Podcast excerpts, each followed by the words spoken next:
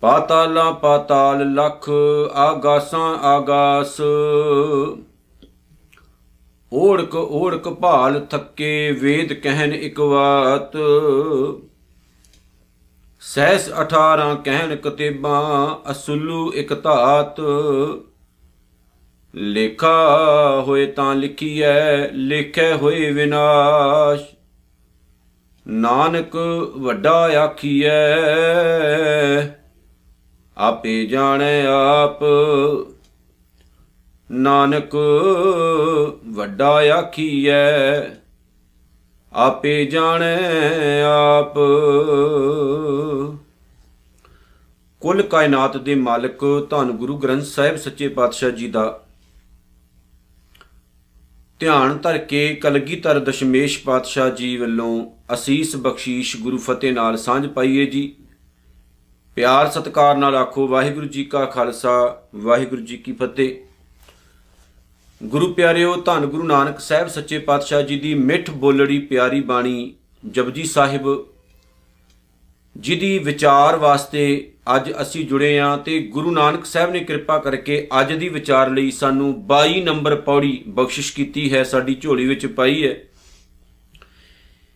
ਇੱਥੇ ਇੱਕ ਗੱਲ ਬੜੀ ਸਪਸ਼ਟ ਹੈ, ਇਸ ਪੌੜੀ ਦੇ ਵਿੱਚ ਜਦੋਂ ਗੁਰੂ ਨਾਨਕ ਸਾਹਿਬ ਜੀ ਸਭ ਤੋਂ ਅਖੀਰ 'ਚ ਕਹਿੰਦੇ ਨੇ ਕਿ ਵੱਡਾ ਅਕਾਲ ਪੁਰਖ ਵਾਹਿਗੁਰੂ ਆਪ ਹੈ, ਤੇ ਉਹਦੀ ਵਡਿਆਈ ਵੀ ਬਹੁਤ ਬੇਅੰਤ ਹੈ, ਵੱਡੀ ਹੈ, ਤੇ ਕੋਈ ਵੀ ਦੁਨੀਆ ਦਾ ਇਨਸਾਨ ਜਾਂ ਕੋਈ ਵੀ ਦੁਨੀਆ ਦਾ ਧਰਮ ਸਹੀ ਮਾਇਨੇ 'ਚ ਉਹਦੀ ਵਡਿਆਈ ਨੂੰ ਵਰਣਨ ਨਹੀਂ ਕਰ ਸਕਦਾ ਹੈ। ਗੁਰੂ ਨਾਨਕ ਸਾਹਿਬ ਸੱਚੇ ਪਾਤਸ਼ਾਹ ਜੀ ਗੱਲ ਕਰਦੇ ਨੇ ਪਤਾਲਾਂ ਅਤੇ ਆਕਾਸ਼ਾਂ ਦੀ। ਤੇ ਗੱਲ ਕਰਕੇ ਗੁਰੂ ਨਾਨਕ ਸਾਹਿਬ ਜੀ ਪਹਿਲਾਂ ਹਿੰਦੂ ਮਤ ਦੀ ਐਗਜ਼ਾਮਪਲ ਦਿੰਦੇ ਐ ਤੇ ਉਹਦੇ ਤੋਂ ਬਾਅਦ ਸਤਿਗੁਰੂ ਜੀ ਐਗਜ਼ਾਮਪਲ ਦਿੰਦੇ ਨੇ ਈਸਾਈ ਮਤ, ਮੁਸਲਮਾਨ ਮਤ, ਆਦਿਕ ਮਤਾਂ ਦੀ। ਜਿਸ ਦੇ ਅਧੀਨ ਤੌਰੇਤ, ਜ਼ੰਬੂਰ, ਅੰਜੀਲ, ਕੁਰਾਨ ਆਦਿਕ ਜਿਹੜੀਆਂ ਧਾਰਮਿਕ ਕਿਤਾਬਾਂ ਨੇ, ਉਹ ਆਉਂਦੀਆਂ ਨੇ। ਗੁਰੂ ਨਾਨਕ ਸਾਹਿਬ ਸੱਚੇ ਪਾਤਸ਼ਾਹ ਜੀ ਨੇ ਜਿੱਥੇ ਇਹ ਗੱਲਾਂ ਦੁਹਰਾਈਆਂ ਨੇ, ਦੁਬਾਰਾ ਬਖਸ਼ਿਸ਼ ਕੀਤੀਆਂ ਨੇ, ਸਮਝਾਈਆਂ ਨੇ ਉੱਥੇ ਗੁਰੂ ਨਾਨਕ ਸਾਹਿਬ ਜੀ ਨੇ ਇਹ ਵੀ ਦੱਸ ਦਿੱਤਾ ਹੈ ਕਿ ਸਾਡੀ ਜਿਹੜੀ ਵਿਚਾਰ ਹੈ, ਉਹ ਬਿਲਕੁਲ ਵੱਖਰੀ ਹੈ ਦੁਨੀਆ ਦੇ ਆਮ ਮਤਾਂ, ਮਤੰਤਰਾਂ ਤੋਂ। ਕਿਉਂਕਿ ਗੁਰੂ ਨਾਨਕ ਸਾਹਿਬ ਸੱਚੇ ਪਾਤਸ਼ਾਹ ਜੀ ਇੱਕ ਬੜੀ ਵਿਲੱਖਣ ਸੋਚ ਦੇ ਮਾਲਕ ਸਨ। ਇੱਕ ਮੈਂ ਛੋਟੀ ਜੀ ਗੱਲ ਦੱਸ ਦਵਾਂ ਇਸ ਪੌੜੀ ਦੀ ਵਿਚਾਰ ਤੋਂ ਪਹਿਲਾਂ ਕਿ ਗੁਰੂ ਨਾਨਕ ਸਾਹਿਬ ਜੀ ਇਦਾਂ ਦੀ ਸੋਚ ਦੇ ਮਾਲਕ ਸੀ ਕਿ ਉਹ ਦੁਨੀਆ ਦੇ ਵਿੱਚ ਵਿਚਰੇ ਨੇ, ਲੇਕਿਨ ਉਹ ਰਹੇ ਫੁੱਲਾਂ ਵਾਂਗੂ ਨੇ। ਕਦੇ ਵੀ ਕਿਸੇ ਦੇ ਉੱਤੇ ਭਾਰ ਨਹੀਂ ਬਣੇ ਨੇ। ਤੇ ਜਦੋਂ ਕਿਸੇ ਨੂੰ ਸਮਝਾਉਂਦੇ ਵੀ ਨੇ, ਜਿਸ ਤਰ੍ਹਾਂ ਆਪਾਂ ਸਿੱਧ ਗੋਸ਼ਟ ਪੜ੍ਹਦੇ ਆ ਤਾਂ ਸਿੱਧ ਗੋਸ਼ਟ ਦੀ ਪਾਉਣ ਬਾਣੀ ਦੇ ਵਿੱਚ ਇੱਕ ਚਰਪਟ ਨਾਥ ਨਾਮ ਦਾ ਸਿੱਧ ਗੁਰੂ ਨਾਨਕ ਸਾਹਿਬ ਨੂੰ ਇਹ ਸਵਾਲ ਕਰਦਾ ਹੈ ਕਿ ਦੁਨੀਆ ਦੁਤਰ ਸਾਗਰ ਕਹੀ ਹੈ, ਕਿਉਂ ਕਰ ਪਾਈ ਹੈ ਪਾਰੋ? ਕਿ ਦੁਨੀਆ ਦੇ ਬਾਰੇ ਇਹ ਕਿਹਾ ਜਾਂਦਾ ਹੈ ਵੀ ਔਖਾ ਹੈ ਤਰਨਾ ਸੰਸਾਰ ਨੂੰ, ਕਿਉਂਕਿ ਬੰਦਾ ਡੁੱਬ ਜਾਂਦਾ ਹੈ। ਇੱਕ ਜਗ੍ਹਾ ਤੇ ਗੁਰੂ ਅਰਜਨ ਸਾਹਿਬ ਨੇ ਵੀ ਆਪਣੀ ਪਾਉਣ ਬਾਣੀ ਵਿੱਚ ਆਖਿਆ ਹੈ ਕਿ ਸੰਸਾਰ ਜਿਹੜਾ ਨਾ ਇੱਕ ਇਸ ਤਰ੍ਹਾਂ ਦਾ ਸਰੋਵਰ ਹੈ ਜਿਹਦੇ ਵਿੱਚ ਮੋਹ ਦਾ ਚਿੱਕੜ ਭਰਿਆ ਪਿਆ ਹੈ। ਤੇ ਉੱਥੇ ਗੁਰੂ ਅਰਜਨ ਸਾਹਿਬ ਜੀ ਵੀ ਇਸ ਸੰਸਾਰ ਦੀ ਐਗਜ਼ਾਮਪਲ ਦਿੰਦੇ ਆ, ਕਹਿੰਦੇ ਨੇ, ਤਿਤ ਸਰਵਰੜੈ ਭਈਲੇ ਨਿਵਾਸਾ, ਪਾਣੀ ਪਾਵਕ ਤਿਨਹਿ ਕੀਆ, ਪੰਕਜ ਮੋਹ ਪਗ ਨਹੀਂ ਚੱਲੈ ਹਮ ਦੇਖਾ ਤੈ ਡੂਬੀ ਅਲੇ। ਲੋਕ ਡੁੱਬਦੇ ਜਾ ਰਹੇ ਨੇ। ਤੇ ਗੁਰੂ ਨਾਨਕ ਸਾਹਿਬ ਨੂੰ ਸਿੱਧ ਸਵਾਲ ਕਰਦਾ ਹੈ ਕਿ ਦੁਨੀਆ ਦੇ ਵਿੱਚੋਂ ਤਰਨਾ ਬਹੁਤ ਔਖਾ ਹੈ ਤੇ ਕੋਈ ਤਰਨ ਦਾ ਸਹੀ ਰਸਤਾ ਹੈ, ਤਰੀਕਾ ਹੈ? ਤਾਂ ਗੁਰੂ ਨਾਨਕ ਸਾਹਿਬ ਜੀ ਅੱਗੋਂ ਜਵਾਬ ਬੜਾ ਕਮਾਲ ਦਾ ਦਿੰਦੇ ਨੇ। ਕਹਿੰਦੇ ਜਿਵੇਂ ਮੁਰਗਾਬੀ ਪਾਣੀ ਵਿੱਚ ਰਹਿੰਦੀ ਹੈ, ਲੇਕਿਨ ਜਦੋਂ ਉੱਡਦੀ ਹੈ ਤੇ ਉਹਦੇ ਖੰਭ ਜਿਹੜੇ ਹੁੰਦੇ ਨੇ, ਉਹਨਾਂ ਨੂੰ ਪਾਣੀ ਨਹੀਂ ਲੱਗਾ ਹੁੰਦਾ। ਪਾਣੀ 'ਚ ਰਹਿੰਦੀ ਹੈ, ਪਾਣੀ 'ਚ ਚੁੱਭੀਆਂ ਮਾਰਦੀ ਹੈ, ਪਾਣੀ 'ਚੋਂ ਹੀ ਰਿਜਕ ਲੈਂਦੀ ਹੈ, ਲੇਕਿਨ ਫਿਰ ਵੀ ਅਚਨਚੇਤ ਹੀ ਉੱਡ ਜਾਂਦੀ ਹੈ ਆਕਾਸ਼ਾਂ ਵਿੱਚ, ਉਹਦੇ ਖੰਭਾਂ ਨੂੰ ਪਾਣੀ ਜਿਹੜਾ ਅਸਰ ਨਹੀਂ ਕਰਦਾ। ਗੁਰੂ ਨਾਨਕ ਸਾਹਿਬ ਕਹਿੰਦੇ ਇਸ ਤਰ੍ਹਾਂ ਦੁਨੀਆ 'ਚ ਰਹੋ, ਜਿਸ ਤਰ੍ਹਾਂ ਮੁਰਗਾਬੀ ਰਹਿੰਦੀ ਹੈ। ਰਹੋ ਸੰਸਾਰ ਵਿੱਚ, ਕਿਰਤਕਾਰ ਕਰੋ, ਸਾਰਾ ਕੁਝ ਕਰੋ। ਲੇਕਿਨ ਜਿਹੜੀਆਂ ਉਡਾਰੀਆਂ ਨੇ ਨਾ, ਉਹ ਮਾਰਦੇ ਰਹੋ। ਤੁਹਾਡੇ ਉੱਤੇ ਸੰਸਾਰ ਅਸਰ ਨਾ ਕਰੇ, ਕਿਤੇ ਐਸਾ ਨਾ ਹੋਵੇ ਵੀ ਇਹ ਦੁਨੀਆ ਤੁਹਾਡੇ ਖੰਭਾਂ ਨੂੰ ਕੱਟ ਦੇਵੇ। ਸੰਸਾਰ ਤੁਹਾਡੀ ਆਜ਼ਾਦੀ ਖੋਹ ਲਵੇ।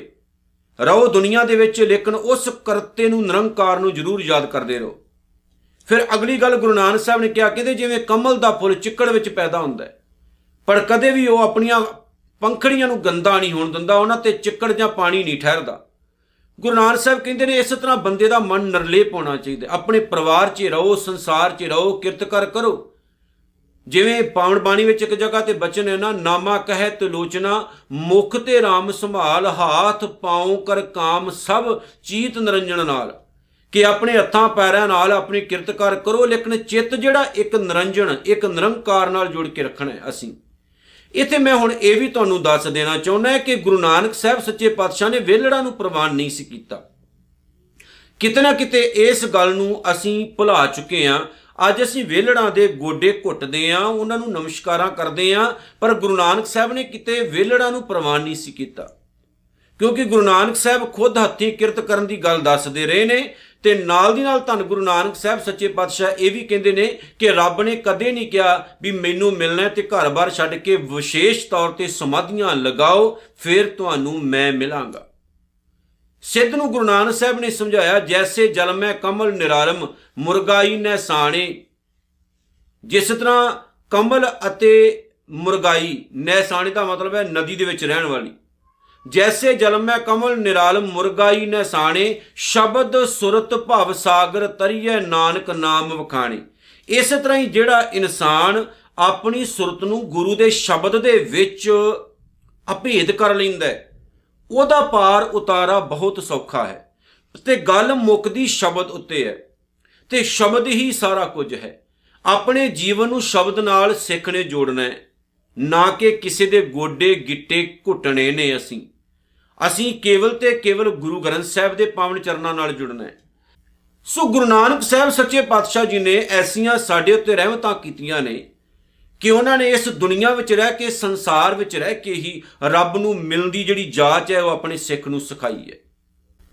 ਧੰਨ ਗੁਰੂ ਨਾਨਕ ਸਾਹਿਬ ਸੱਚੇ ਪਾਤਸ਼ਾਹ ਕਹਿੰਦੇ ਨੇ, ਪਾਤਾਲਾਂ ਪਾਤਾਲ, ਲੱਖ ਆਗਾਸਾਂ ਆਗਾਸ। ਓੜ ਕੋੜ ਕਪਾਲ ਥੱਕੇ ਵੇਦ ਕਹਿਣ ਇੱਕ ਬਾਤ ਇੱਥੇ ਗੁਰੂ ਨਾਨਕ ਸਾਹਿਬ ਜੀ ਨੇ ਗੱਲ ਕੀਤੀ ਹੈ ਹਿੰਦੂ ਮਤ ਦੀ। ਸਤਿਗੁਰੂ ਜੀ ਕਹਿੰਦੇ ਨੇ ਕਿ ਸਾਰੇ ਵੇਦ ਇੱਕ ਜ਼ੁਬਾਨ ਨੇ ਇਸ ਗੱਲ ਤੇ।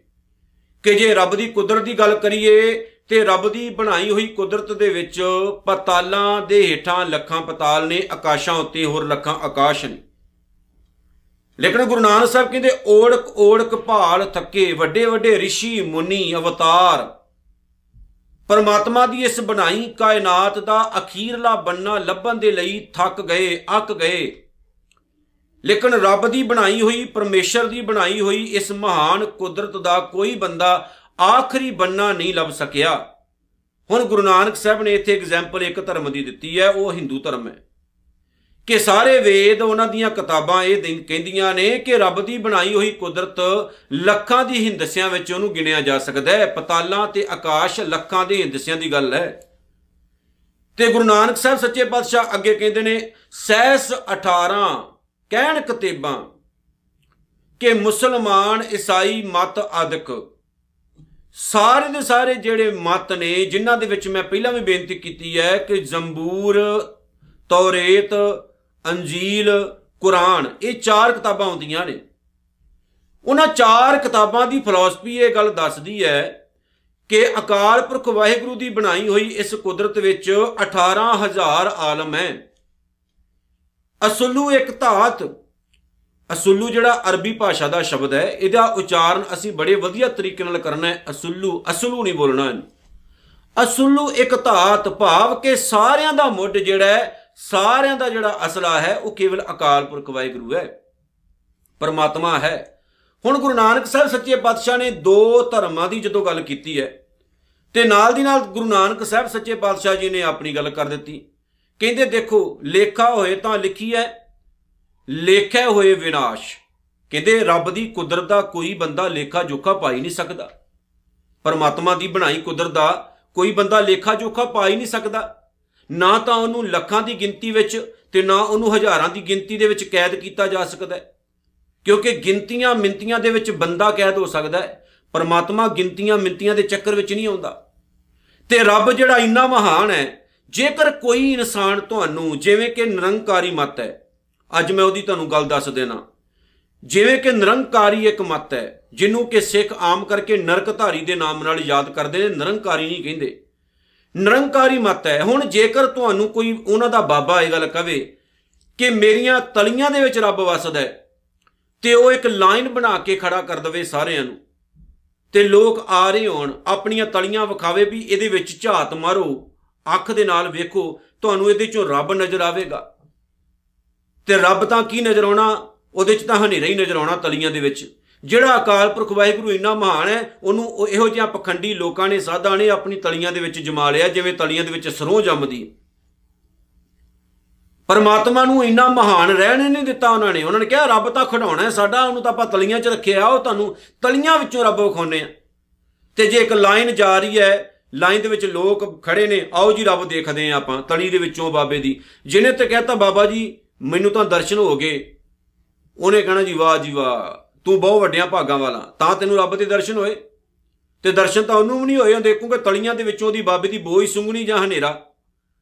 ਤੇ ਜਿਨੇ ਵੇਖ ਕੇ ਕਿਹਾ ਵੀ ਬਾਬਾ ਜੀ, ਅੰਦਰ ਤਾਂ ਹਨੇਰਾ ਹਨੇਰਾ ਨਜ਼ਰ ਆਉਂਦਾ, ਹੋਰ ਤਾਂ ਕੱਖ ਵੀ ਨਹੀਂ, ਤਾਂ ਉਹਨੂੰ ਨੇ ਕਹਿਣਾ, ਤੂੰ ਬੜਾ ਵੱਡਾ ਪਾਪੀ ਹੋਣਾ, ਤਾਂ ਤੈਨੂੰ ਰੱਬ ਨਜ਼ਰ ਨਹੀਂ ਆ ਰਿਹਾ, ਤੂੰ ਦੁਬਾਰਾ ਦੂਜੀ ਵਾਰੀ ਆਈ ਤੇ ਭਜਨ ਬੰਦਗੀ ਕਰਕੇ ਆਈ। ਇਹ ਸਾਡੇ ਹਾਲਾਤ ਹੈ। ਜਿਵੇਂ ਇਹ 100 ਬੀਬੀਆਂ ਇੱਕ ਬਾਬੇ ਕੋਲ ਜਾਂਦੀਆਂ ਨੇ ਕਿ ਬਾਬਾ ਜੀ ਪੁੱਤਰ ਦੀ ਦਾਤ ਬਖਸ਼ਿਸ਼ ਕਰੋ ਤੇ ਬਾਬਾ ਸੇਬ ਜਾਂ ਕੇਲੇ ਵੰਡ ਦਵੇ ਉੱਥੇ। ਤੇ ਉਹਦੇ ਤੋਂ ਬਾਅਦ ਉਹਨਾਂ 100 ਦੇ ਵਿੱਚੋਂ ਜੇ 10 ਜਾਣਿਆਂ ਦੇ ਕੁਦਰਤੀ ਪੁੱਤਰ ਹੋ ਗਿਆ ਨੇਚਰਲੀ ਨੇਚਰ ਤੌਰ ਤੇ ਪੁੱਤਰ ਹੋ ਗਿਆ, ਤੇ ਉਹਨਾਂ ਤੇ ਕਹਿਣਾ ਬਾਬੇ 'ਚ ਬੜੀ ਭਗਤੀ, ਬਾਬਾ ਬਹੁਤ ਭਗਤੀ ਕਰਦਾ ਤੇ ਬੜਾ ਸ਼ਕਤੀਵਾਨ ਹੈ। ਫਿਰ ਤਾਂ ਬਾਬੇ ਦੇ ਘੁੱਟਣਗੇ ਚਰਨ, ਤੇ ਜਿਨ੍ਹਾਂ 90 ਜਾਣਿਆਂ ਦੇ ਪੱਲੇ ਕੱਖ ਨਹੀਂ ਪਿਆ, ਉਹਨਾਂ ਨੂੰ ਉਹਨਾਂ ਨੇ ਕਹਿਣਾ, ਤੁਸੀਂ ਸਾਡੇ ਦਿੱਤੇ ਹੋਏ ਫਲ ਫਰੂਟ ਨੂੰ ਸਹੀ ਤਰ੍ਹਾਂ ਇਸਤੇਮਾਲ ਨਹੀਂ ਕੀਤਾ, ਤਾਂ ਤੁਹਾਡੀ ਝੋਲੀ ਦੇ ਵਿੱਚ ਪੁੱਤਰ ਦੀ ਦਾਤ ਜਿਹੜੀ ਹੈ ਉਹ ਨਹੀਂ ਪਈ ਹੈ। ਇਹ ਸਾਡੇ ਹਾਲਾਤ ਹੈ।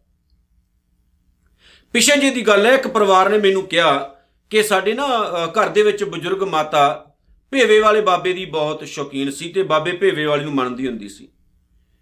ਭੇਵੇ ਵਾਲੇ ਬਾਬੇ ਨੇ ਇੱਕ ਦਿਨ ਕਿਹਾ ਵੀ ਤੁਹਾਡੇ ਘਰ ਦੇ ਵਿੱਚ ਅਗਲੀ ਵਾਰ ਪੁੱਤਰ ਹੀ ਹੋਣਾ ਹੈ। ਪੁੱਤਰ ਹੀ ਆਵੇਗਾ ਅਗਲੀ ਵਾਰੀ। ਤੇ ਮਾਤਾ ਨੇ ਜਿਹੜੀ ਸੱਸ ਸੀ, ਉਹਨੇ ਆਪਣੀ ਨੂੰਹ ਨੂੰ ਚੰਗਾ ਘਿਓ ਖਵਾਇਆ, ਚੰਗੀ ਉਹਦੀ ਰੱਜ ਕੇ ਸੇਵਾ ਕੀਤੀ।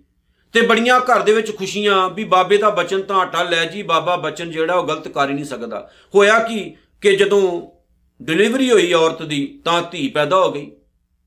ਬਾਬਾ ਜੀ ਕਦੇ ਕੁਦਰਤੀ ਪਿੰਡ ਵਿੱਚ ਆਏ, ਬਾਬਾ ਜੀ ਘਰ ਵਿੱਚ ਆ ਗਏ, ਪਤਾ ਲੱਗਾ ਵੀ ਬਾਬਾ ਜੀ ਆਏ ਐ ਤੇ ਬਾਬੇ ਦੀ ਆਓ ਭਗਤਾਂ ਕੀਤੀ, ਨਾਲ ਦੀ ਨਾਲ ਬਾਬੇ ਨੇ ਇਹ ਵੀ ਕਿਹਾ, ਕਹਿੰਦੇ ਕਿਦਾਂ ਹੋ ਗਈ ਕਰਾਮਾਤ ਫਿਰ? ਪੈਦਾ ਹੋ ਗਿਆ ਪੁੱਤਰ।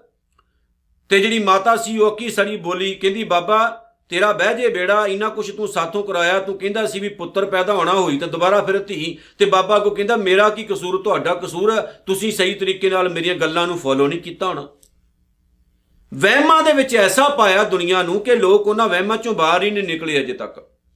ਧੰਨ ਗੁਰੂ ਨਾਨਕ ਸਾਹਿਬ ਸੱਚੇ ਪਾਤਸ਼ਾਹ ਨੇ ਬਹੁਤ ਕਿਰਪਾ ਸਾਡੇ ਉੱਤੇ ਕੀਤੀ ਹੈ। ਇਹੋ ਜਿਹੀਆਂ ਕਰਮ ਕਾਂਡਾਂ ਤੋਂ ਤੇ ਇਹੋ ਜਿਹੀਆਂ ਪਾਪੀਆਂ ਤੋਂ ਸਾਨੂੰ ਗੁਰੂ ਨਾਨਕ ਸਾਹਿਬ ਨੇ ਬਚਾਇਆ ਹੈ। ਗੁਰੂ ਨਾਨਕ ਸਾਹਿਬ ਨੇ ਆਪਣੀ ਪਾਵਨ ਬਾਣੀ 'ਚ ਕਿਹਾ ਵੀ ਲੇਖਾ ਹੋਏ ਤਾਂ ਲਿਖੀਐ, ਲੇਖੇ ਹੋਏ ਵਿਨਾਸ਼। ਉਹਦੀ ਮਹਾਨ ਕੁਦਰਤ ਦਾ ਲੇਖਾ ਤਾਂ ਹੀ ਹੋ ਸਕਦਾ ਹੈ ਜੇਕਰ ਲੇਖਾ ਹੋ ਸਕਦਾ ਹੋਵੇ। ਲੇਖਾ ਹੋਏ, ਜੇ ਲੇਖਾ ਹੋਵੇ ਤਾਂ ਹੀ ਲਿਖੀ ਹੈ ਤਾਂ ਹੀ ਲਿਖਿਆ ਜਾ ਸਕਦਾ ਹੈ। ਲੇਖੇ ਹੋਏ ਵਿਨਾਸ਼, ਤੁਸੀਂ ਲੇਖਾ ਉਹਦਾ ਕਰ ਹੀ ਨਹੀਂ ਸਕਦੇ। ਉਹ ਲਿਖਤੀ ਦੇ ਵਿੱਚ ਆ ਹੀ ਨਹੀਂ ਸਕਦਾ। ਨਾਨਕ ਵੱਡਾ ਆਖੀਐ ਆਪੇ ਜਾਣੇ ਆਪ, ਉਹ ਇੰਨਾ ਮਹਾਨ ਹੈ, ਇੰਨਾ ਵੱਡਾ ਹੈ ਕਿ ਉਹ ਆਪਣੀ ਵਡਿਆਈ ਦਾ ਖੁਦ ਮਾਲਕ ਹੈ। ਦੁਨੀਆ ਦਾ ਕੋਈ ਬੰਦਾ ਉਹਦੀ ਵਡਿਆਈ ਨੂੰ ਨਹੀਂ ਜਾਣ ਸਕਦਾ। ਇੰਨੀ ਮਹਾਨ ਉਹਦੀ ਵਡਿਆਈ ਹੈ। ਤੇ ਜੇ ਉਸ ਪ੍ਰਮਾਤਮਾ ਦੇ ਪਾਵਨ ਚਰਨਾਂ ਨਾਲ ਜੁੜਨਾ ਹੈ, ਤੇ ਸਾਨੂੰ ਗੁਰੂ ਨਾਨਕ ਸਾਹਿਬ ਦੀਆਂ ਗੱਲਾਂ ਨੂੰ ਤਾਂ ਸਿੱਖੋ ਫੋਲੋ ਕਰਨਾ ਪੈਣਾ ਹੈ। ਜੇ ਤੁਸੀਂ ਪ੍ਰਮਾਤਮਾ ਦੇ ਸਹੀ ਮਾਇਨੇ ਤੇ ਦਰਸ਼ਨ ਕਰਨੇ ਨੇ, ਤੇ ਤੁਹਾਨੂੰ ਕਿਸੇ ਦੇ ਕੋਲ ਜਾਣ ਦੀ ਜ਼ਰੂਰਤ ਨਹੀਂ ਹੈ, ਕਿਸੇ ਦੇ ਗੋਡੇ ਘੁੱਟਣ ਦੀ ਤੁਹਾਨੂੰ ਜ਼ਰੂਰਤ ਨਹੀਂ ਹੈ। ਇੱਕ ਗੱਲ ਮੈਂ ਕਹਿ ਦਵਾਂ, ਕਈ ਵੀਰਾਂ ਦੇ ਕਮੈਂਟ ਜਿਹੜੇ ਮੈਂ ਰੀਡ ਕੀਤੇ ਨੇ, ਕਹਿੰਦੇ ਨੇ, ਗੁਰੂ ਤੋਂ ਬਗੈਰ ਮੁਕਤੀ ਨਹੀਂ ਹੈ। ਗੁਰੂ ਤੋਂ ਬਗੈਰ ਮੁਕਤੀ ਨਹੀਂ ਹੈ। ਤਾਂ ਮੈਂ ਇੱਕ ਸਵਾਲ ਕਰਦਾ ਕਿ ਜਿਨ੍ਹਾਂ ਨੂੰ ਤੁਸੀਂ ਗੁਰੂ ਧਾਰਨ ਕੀਤਾ ਹੈ, ਉਹਨਾਂ ਦਾ ਕਿਹੜਾ ਗੁਰੂ ਹੈ? ਉਹ ਵੀ ਤਾਂ ਗੁਰੂ ਗ੍ਰੰਥ ਸਾਹਿਬ ਦੀ ਪਾਣ ਬਾਣੀ ਪੜ ਪੜ ਕੇ ਤੁਹਾਨੂੰ ਅਰਥ ਕਰਕੇ ਦੱਸ ਰਹੇ ਨੇ। ਕਿਤੇ ਤੁਸੀਂ ਉਹਨਾਂ ਨੂੰ ਗੁਰੂ ਧਾਰਨ ਕਰਕੇ ਬੈਠੇ ਹੋ, ਤੁਹਾਡਾ ਗੁਰੂ ਖੁਦ ਸ੍ਰੀ ਗੁਰੂ ਗ੍ਰੰਥ ਸਾਹਿਬ ਹੈ। ਤੁਹਾਨੂੰ ਕਿਤੋਂ ਬਾਹਰੋਂ ਗੁਰੂ ਲੱਭਣ ਦੀ ਲੋੜ ਨਹੀਂ ਹੈ। ਤੁਸੀਂ ਸ੍ਰੀ ਗੁਰੂ ਗ੍ਰੰਥ ਸਾਹਿਬ ਦੇ ਪਾਵਨ ਚਰਨਾਂ ਨਾਲ ਜੁੜ ਜਾਓ, ਸ੍ਰੀ ਗੁਰੂ ਗ੍ਰੰਥ ਸਾਹਿਬ ਹੀ ਖੁਦ ਗੁਰੂ ਹੈ। ਤੇ ਜੇ ਗੁਰੂ ਗ੍ਰੰਥ ਸਾਹਿਬ ਨੂੰ ਫੋਲੋ ਕਰੋਗੇ ਤੇ ਜ਼ਿੰਦਗੀ ਬਹੁਤ ਸਫਲ ਹੈ। ਤੇ ਜੇ ਸਿੱਖੋ ਗੁਰੂ ਗ੍ਰੰਥ ਸਾਹਿਬ ਤੋਂ ਦੂਰ ਹੋ ਗਏ ਤੇ ਅੱਜ ਵੀ ਗਏ ਤੇ ਕੱਲ ਵੀ ਗਏ।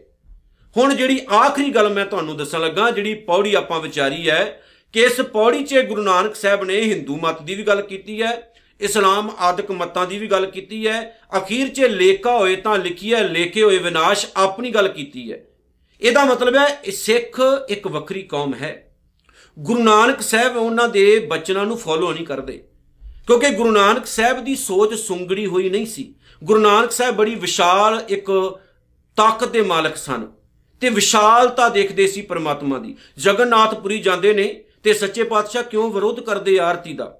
ਜਿਹੜੀ ਆਰਤੀ ਉਹਨਾਂ ਦੇ ਸਾਹਮਣੇ ਇੱਕ ਪੱਥਰ ਦੀ ਮੂਰਤ ਦੀ ਕੀਤੀ ਜਾਂਦੀ ਹੈ ਜਗਨਨਾਥ ਦੀ, ਤੇ ਗੁਰੂ ਨਾਨਕ ਸਾਹਿਬ ਕਿਉਂ ਵਿਰੋਧ ਕਰਦੇ ਨੇ ਕਿ ਮੈਂ ਇਨੀ ਛੋਟੀ ਆਰਤੀ ਰੱਬ ਦੀ ਨਹੀਂ ਮੈਂ, ਕਰਦਾ, ਤੇ ਨਾ ਮੈਂ ਆਰਤੀ ਕਰ ਸਕਦਾ ਪਰਮਾਤਮਾ ਦੀ, ਕਿਉਂਕਿ ਰੱਬ ਬਹੁਤ ਵੱਡਾ ਹੈ, ਉਹਦੀ ਆਰਤੀ ਵੀ ਬਹੁਤ ਵੱਡੀ ਹੈ।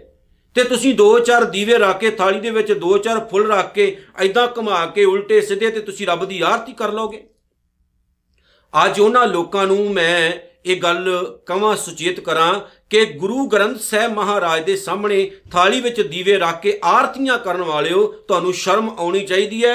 ਇੱਕ ਪਾਸੇ ਉਹ ਸ਼ਬਦ ਪੜ ਰਹੇ ਹੋ, ਜਿਹੜਾ ਨਕਲੀ ਆਰਤੀ ਦੇ ਵਿਰੋਧ ਵਿੱਚ ਉਚਾਰਿਆ ਗਿਆ ਤੇ ਸੱਚੀ ਆਰਤੀ ਕਰਨ ਦਾ ਉਪਦੇਸ਼ ਦਿੱਤਾ ਗਿਆ ਤੇ ਦੂਸਰੇ ਪਾਸੇ ਤੁਸੀਂ ਗੁਰੂ ਨਾਨਕ ਸਾਹਿਬ ਸੱਚੇ ਪਾਤਸ਼ਾਹ ਦੀ ਤੋਹੀਨ ਕਰ ਰਹੇ ਹੋ, ਉਹਨਾਂ ਦਾ ਸ਼ਬਦ ਗਾਇਨ ਕਰਕੇ। ਤੇ ਗੁਰੂ ਨਾਨਕ ਸਾਹਿਬ ਜੀ ਜਗਨਨਾਥਪੁਰੀ ਜਾਂਦੇ ਨੇ ਤੇ ਪੰਡਤਾਂ ਨੂੰ ਕਹਿੰਦੇ ਨੇ, ਗਗਨ ਮੈਥਾਲ, ਰਵ ਚੰਦ ਦੀਪਕ ਬਨੇ, ਤਾਰਕਾ ਮੰਡਲ, ਜਨਕ ਮੋਤੀ, ਧੂਪ ਮਲ ਆਣ ਲੋ, ਪਵਨ ਚਵਰੋ ਕਰੇ, ਸਗਲ ਬਨ ਰਾਏ ਫੁਲੰਤ ਜੋਤੀ, ਕੈਸੀ ਆਰਤੀ ਹੋਏ ਭਵ ਖੰਡਣਾ ਤੇਰੀ ਆਰਤੀ, ਅਨਹਤਾ ਸ਼ਬਦਵਾ ਜੰਤ ਭੇਰੀ ਰਹਾਉ। ਹੁਣ ਗੁਰੂ ਨਾਨਕ ਸਾਹਿਬ ਕੀ ਕਹਿੰਦੇ ਨੇ? ਕਹਿੰਦੇ ਸਾਰਾ ਆਕਾਸ਼ ਥਾਲ ਹੈ, ਇਹਦੇ ਵਿੱਚ ਦੋ ਦੀਵੇ ਵੱਡੇ ਵੱਡੇ ਜਗ ਰਹੇ ਨੇ ਚੰ드ਰਮਾ ਤੇ ਸੂਰਜ। ਤਾਰੇ ਜਿਹੜੇ ਨੇ, ਇਹ ਮੋਤੀਆਂ ਦਾ ਕੰਮ ਕਰ ਰਹੇ ਨੇ। ਜਿਹੜੀ ਹਵਾ ਚੱਲ ਰਹੀ ਹੈ, ਚੌਰ ਕਰ ਰਹੀ ਹੈ। ਜਿਹੜੀ ਖੁਸ਼ਬੂਦਾਰ ਬਨਸਪਤੀ ਹੈ, ਉਹ ਧੂਪਾਂ ਹੈ। ਤੇ ਗੁਰੂ ਨਾਨਕ ਸਾਹਿਬ ਸੱਚੇ ਪਾਤਸ਼ਾਹ ਕਹਿੰਦੇ ਨੇ, ਅਕਾਲ ਪੁਰਖ ਵਾਹਿਗੁਰੂ ਦੀ ਇਹ ਆਰਤੀ ਉਹਦੀ ਬਣਾਈ ਹੋਈ ਕੁਦਰਤ ਖੁਦ ਕਰ ਰਹੀ ਹੈ। ਸਾਡੀ ਕੀ ਔਕਾਤ ਕਿ ਆਪਾਂ ਰੱਬ ਦੀ ਆਰਤੀ ਕਰੀਏ? ਤੇ ਜਿਨ੍ਹਾਂ ਦੀ ਆਰਤੀ ਉਤਾਰ ਰਹੇ ਉਹ ਰੱਬ ਨਹੀਂ ਹੈ। ਤੁਸੀਂ ਪੁੱਥਰਾਂ ਦੀਆਂ ਮੂਰਤੀਆਂ ਦੀ ਆਰਤੀ ਉਤਾਰ ਰਹੇ ਹੋ ਰੱਬ ਨਹੀਂ ਹੈ। ਤੇ ਜੇ ਰੱਬ ਦੀ ਆਰਤੀ ਕਰਨੀ, ਰੱਬ ਤਾਂ ਬਹੁਤ ਮਹਾਨ ਹੈ, ਬਹੁਤ ਵੱਡਾ ਹੈ ਤੇ ਉਹਦੀ ਆਰਤੀ ਕਰਨ ਦੇ ਲਈ ਵੀ ਤੁਹਾਨੂੰ ਮਹਾਨਤਾ ਉਹਦੀ ਜਾਣਨੀ ਪਏਗੀ। ਜਿਸ ਦਿਨ ਅਸੀਂ ਉਹਦੀ ਮਹਾਨਤਾ ਨੂੰ ਜਾਣ ਲਿਆ ਨਾ, ਫੇਰ ਸਾਡੇ ਅੰਦਰੋਂ ਹਉਮੈ ਦੂਰ ਹੋਣੀ ਹੈ। ਅਸੀਂ ਤਾਂ ਜਣੇ ਖਣੇ ਨੂੰ ਰੱਬ ਬਣਾ ਲੈਨੇ ਆ ਫਲਾਣਾ ਰੱਬ ਹੈ ਜੀ, ਢਿੰਗੜਾ ਰੱਬ ਹੈ ਜੀ। ਰੱਬ ਨੇ ਸਾਡੇ ਵਰਗੇ ਪਤਾ ਨਹੀਂ ਕਿੰਨੇ ਕੁ ਪੈਦਾ ਕੀਤੇ ਨੇ। ਅਸੀਂ ਰੱਬ ਨਹੀਂ, ਅਸੀਂ ਰੱਬ ਪਰਮਾਤਮਾ ਨਹੀਂ ਹੋ ਸਕਦੇ। ਮੈਨੂੰ ਉਹਨਾਂ ਸਿੱਖਾਂ ਦੀ ਅੱਜ ਵੀ ਗੱਲ ਯਾਦ ਆਉਂਦੀ ਹੈ, ਜਿਨ੍ਹਾਂ ਨੇ ਗੁਰੂ ਗੋਬਿੰਦ ਸਿੰਘ ਸਾਹਿਬ ਨੂੰ ਇਹ ਗੱਲ ਕਹੀ ਸੀ, ਸੱਚਿਆ ਪਾਤਸ਼ਾਹ, ਤੁਸੀਂ ਚਮਕੌਰ ਦੀ ਗੜੀ ਵਿੱਚੋਂ ਚਲੇ ਜਾਓ।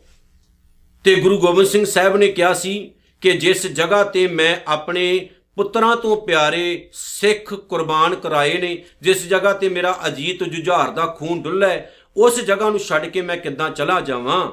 ਮੈਂ ਨਹੀਂ ਜਾਵਾਂਗਾ। ਪਰ ਸਿੱਖਾਂ ਦੇ ਪਿਆਰ ਸਾਹਮਣੇ ਗੁਰੂ ਕਲਗੀਧਰ ਸੱਚੇ ਪਾਤਸ਼ਾਹ ਨੂੰ ਵੀ ਝੁਕਣਾ ਪਿਆ ਤੇ ਸਤਿਗੁਰੂ ਨੂੰ ਉਹਨਾਂ ਨੇ ਕਿਹਾ ਸੀ, ਮਾਲਕਾ, ਅਸੀਂ ਪੂਰੀ ਕੌਮ ਰਲ ਕੇ ਇੱਕ ਗੁਰੂ ਗੋਬਿੰਦ ਸਿੰਘ ਪੈਦਾ ਨਹੀਂ ਕਰ ਸਕਦੇ। ਲੇਕਿਨ ਜੇ ਗੁਰੂ ਗੋਬਿੰਦ ਸਿੰਘ ਸਾਹਿਬ ਜਿਉਂਦੇ ਰਹੇ, ਤੇ ਉਹਨਾਂ ਨੇ ਸਾਡੇ ਵਰਗੇ ਲੱਖਾਂ ਸਿੱਖ ਹੋਰ ਪੈਦਾ ਕਰ ਦੇਣੇ ਨੇ। ਇਹ ਗੱਲ ਪੱਲੇ ਬੰਨ ਲਿਓ। ਜੇ ਤੁਸੀਂ ਆਪਣੇ ਸਤਿਗੁਰੂ ਨਾਲ ਜੁੜ ਕੇ ਰਹਿੰਦੇ ਹੋ, ਤੇ ਸਤਿਗੁਰੂ ਆਪਣੇ ਵਰਗਾ ਹੀ ਬਣਾ ਲੈਂਦਾ ਤੁਹਾਨੂੰ। ਤੇ ਸਤਿਗੁਰੂ ਦੀ ਵਿਸ਼ਾਲਤਾ ਹੀ ਇੰਨੀ ਮਹਾਨ ਹੈ ਕਿ ਸਤਿਗੁਰੂ ਨੇ ਸਾਡੇ ਵਰਗੇ ਪਤਾ ਨਹੀਂ ਹੋਰ ਕਿੰਨੇ ਪੈਦਾ ਕੀਤੇ ਨੇ। ਲੇਕਿਨ ਅਸੀਂ ਗੁਰੂ ਨਹੀਂ ਹੋ ਸਕਦੇ ਆ ਅਸੀਂ ਗੁਰੂ ਦੀਆਂ ਸਿੱਖਿਆਵਾਂ ਉੱਤੇ ਪਹਿਰਾ ਦੇਣਾ ਹੈ। ਸੋ ਆਓ ਗੁਰਮੁਖੋ, ਇੱਕ ਤਾਂ ਸਿੱਖ ਇੱਕ ਵੱਖਰੀ ਕੌਮ ਹੈ, ਇਹਦਾ ਕਨਸੈਪਟ ਆਪਣੇ ਜੀਵਨ 'ਚ ਧਾਰਨ ਕਰ ਲਓ। ਬ੍ਰਾਹਮਣਾ ਵਾਲੇ ਸਾਰੇ ਕਰਮਕਾਂਡ ਛੱਡ ਦਿਓ ਕੱਲਾ ਕਹਿਣਾ ਨਹੀਂ। ਅੱਜ ਤੋਂ ਧਾਗੇ ਤਵੀਤ ਬੰਨਣੇ ਬੰਦ ਕਰੋ, ਰਖੜੀਆਂ ਰੁਖੜੀਆਂ ਬੰਨਣੀਆਂ ਬੰਦ ਕਰੋ। ਜੋਤਾਂ ਜਗਾਉਣੀਆਂ ਬੰਦ ਕਰੋ, ਟੱਲ ਖੜਕਾਉਣੇ ਬੰਦ ਕਰੋ। ਗੁਰੂ ਗ੍ਰੰਥ ਸਾਹਿਬ ਮਹਾਰਾਜ ਦੇ ਸਾਹਮਣੇ ਨਗਾਰਾ ਵੱਜਦਾ ਹੁੰਦਾ ਸੀ। ਅੱਜ ਸਿੱਖ ਜੜੀਆਂ ਉਹ ਟੱਲੀਆਂ ਖੜਕਾਉਂਦੇ ਗੁਰੂ ਗ੍ਰੰਥ ਸਾਹਿਬ ਮਹਾਰਾਜ ਦੇ ਸਾਹਮਣੇ, ਟੱਲੀਆਂ ਜੋਗੇ ਰਹਿ ਗਏ ਆਪਾਂ, ਨਗਾਰੇ ਤੋਂ ਟੱਲੀਆਂ ਤੱਕ ਆਪਾਂ ਆ ਗਏ ਆ ਪਤਾ ਨਹੀਂ ਹੋਰ ਕਿੱਥੇ ਜਾ ਕੇ ਡਿੱਗਾਂਗੇ। ਸੋ ਆਪਣੀ ਕੌਮ ਦੀ ਇੱਕ ਵੱਖਰੀ ਪਹਿਚਾਣ ਵੀ ਬਣਾਓ, ਉਹ ਜਿਹੜੇ ਉਹ ਕਰਮਕਾਂਡ ਨੇ, ਉਹਨਾਂ ਦਾ ਖਿਹੜਾ ਛੱਡੋ। ਫਿਰ ਜਾ ਕੇ ਗੱਲ ਬਣਨੀ ਹੈ। ਜੇ ਉਹ ਸਾਨੂੰ ਅੱਜ ਕਹਿ ਰਹੇ ਨੇ, ਸਿੱਖ ਹਿੰਦੂ ਹੀ ਹੈ, ਕਿਤੇ ਨਾ ਕਿਤੇ ਕਸੂਰ ਸਾਡਾ ਵੀ ਤਾਂ ਹੈਗਾ ਹੀ ਹੈ ਨਾ, ਕਿਉਂਕਿ ਅਸੀਂ ਵੀ ਉਹੀ ਕਰਮਕਾਂਡ ਕਰਦੇ ਹਾਂ। ਅਸੀਂ ਵੀ ਤਾਂ ਉਹੀ ਸਾਰੇ ਵਹਿਮ ਪਾਲੇ ਆ, ਪੰਡਤਾਂ ਜੋਤਸ਼ੀਆਂ ਦੇ ਕੋਲ ਸਾਹੇ ਤਾਂ ਅਸੀਂ ਵੀ ਕਢਾਉਨੇ ਆ ਧਾਗੇ ਤੇ ਵੀ ਤਾਂ ਅਸੀਂ ਵੀ ਪਾਉਨੇ ਆ ਮੰਦਰਾਂ ਦੇ ਟਲ ਤਾਂ ਆਪਾਂ ਵੀ ਜਾ ਕੇ ਖੜਕਾਉਨੇ ਆ ਦੇਵੀ ਦੇਵਤਿਆਂ ਦੀਆਂ ਮੂਰਤਾਂ ਘਰਾਂ ਵਿੱਚ ਆਪਾਂ ਵੀ ਰੱਖੀਆਂ ਹੋਈਆਂ। ਸੋ ਜੇਕਰ ਤੁਸੀਂ ਆਪਣੇ ਆਪ ਨੂੰ ਬਚਾਉਣਾ ਹੈ, ਤੇ ਸਭ ਤੋਂ ਪਹਿਲਾਂ ਗੁਰੂ ਗ੍ਰੰਥ ਸਾਹਿਬ ਦਾ ਜਿਹੜਾ ਸਿਧਾਂਤ ਹੈ, ਇੱਕ ਓੰਕਾਰ ਵਾਲਾ, ਉਹਨੂੰ ਆਪਣੇ ਜੀਵਨ 'ਚ ਫੋਲੋ ਕਰੋ। ਫਿਰ ਜਾ ਕੇ ਗੱਲ ਬੰਨੀ ਹੈ। ਸੋ ਇਤਨੀਆਂ ਬੇਨਤੀਆਂ ਸਵਾਰ ਕਰਨੀਆਂ ਜੀ। ਭੁੱਲ ਚੁੱਕ ਦੀ ਖਿਮਾ। ਵਾਹਿਗੁਰੂ ਜੀ ਕਾ ਖਾਲਸਾ, ਵਾਹਿਗੁਰੂ ਜੀ ਕੀ ਫਤਿਹ।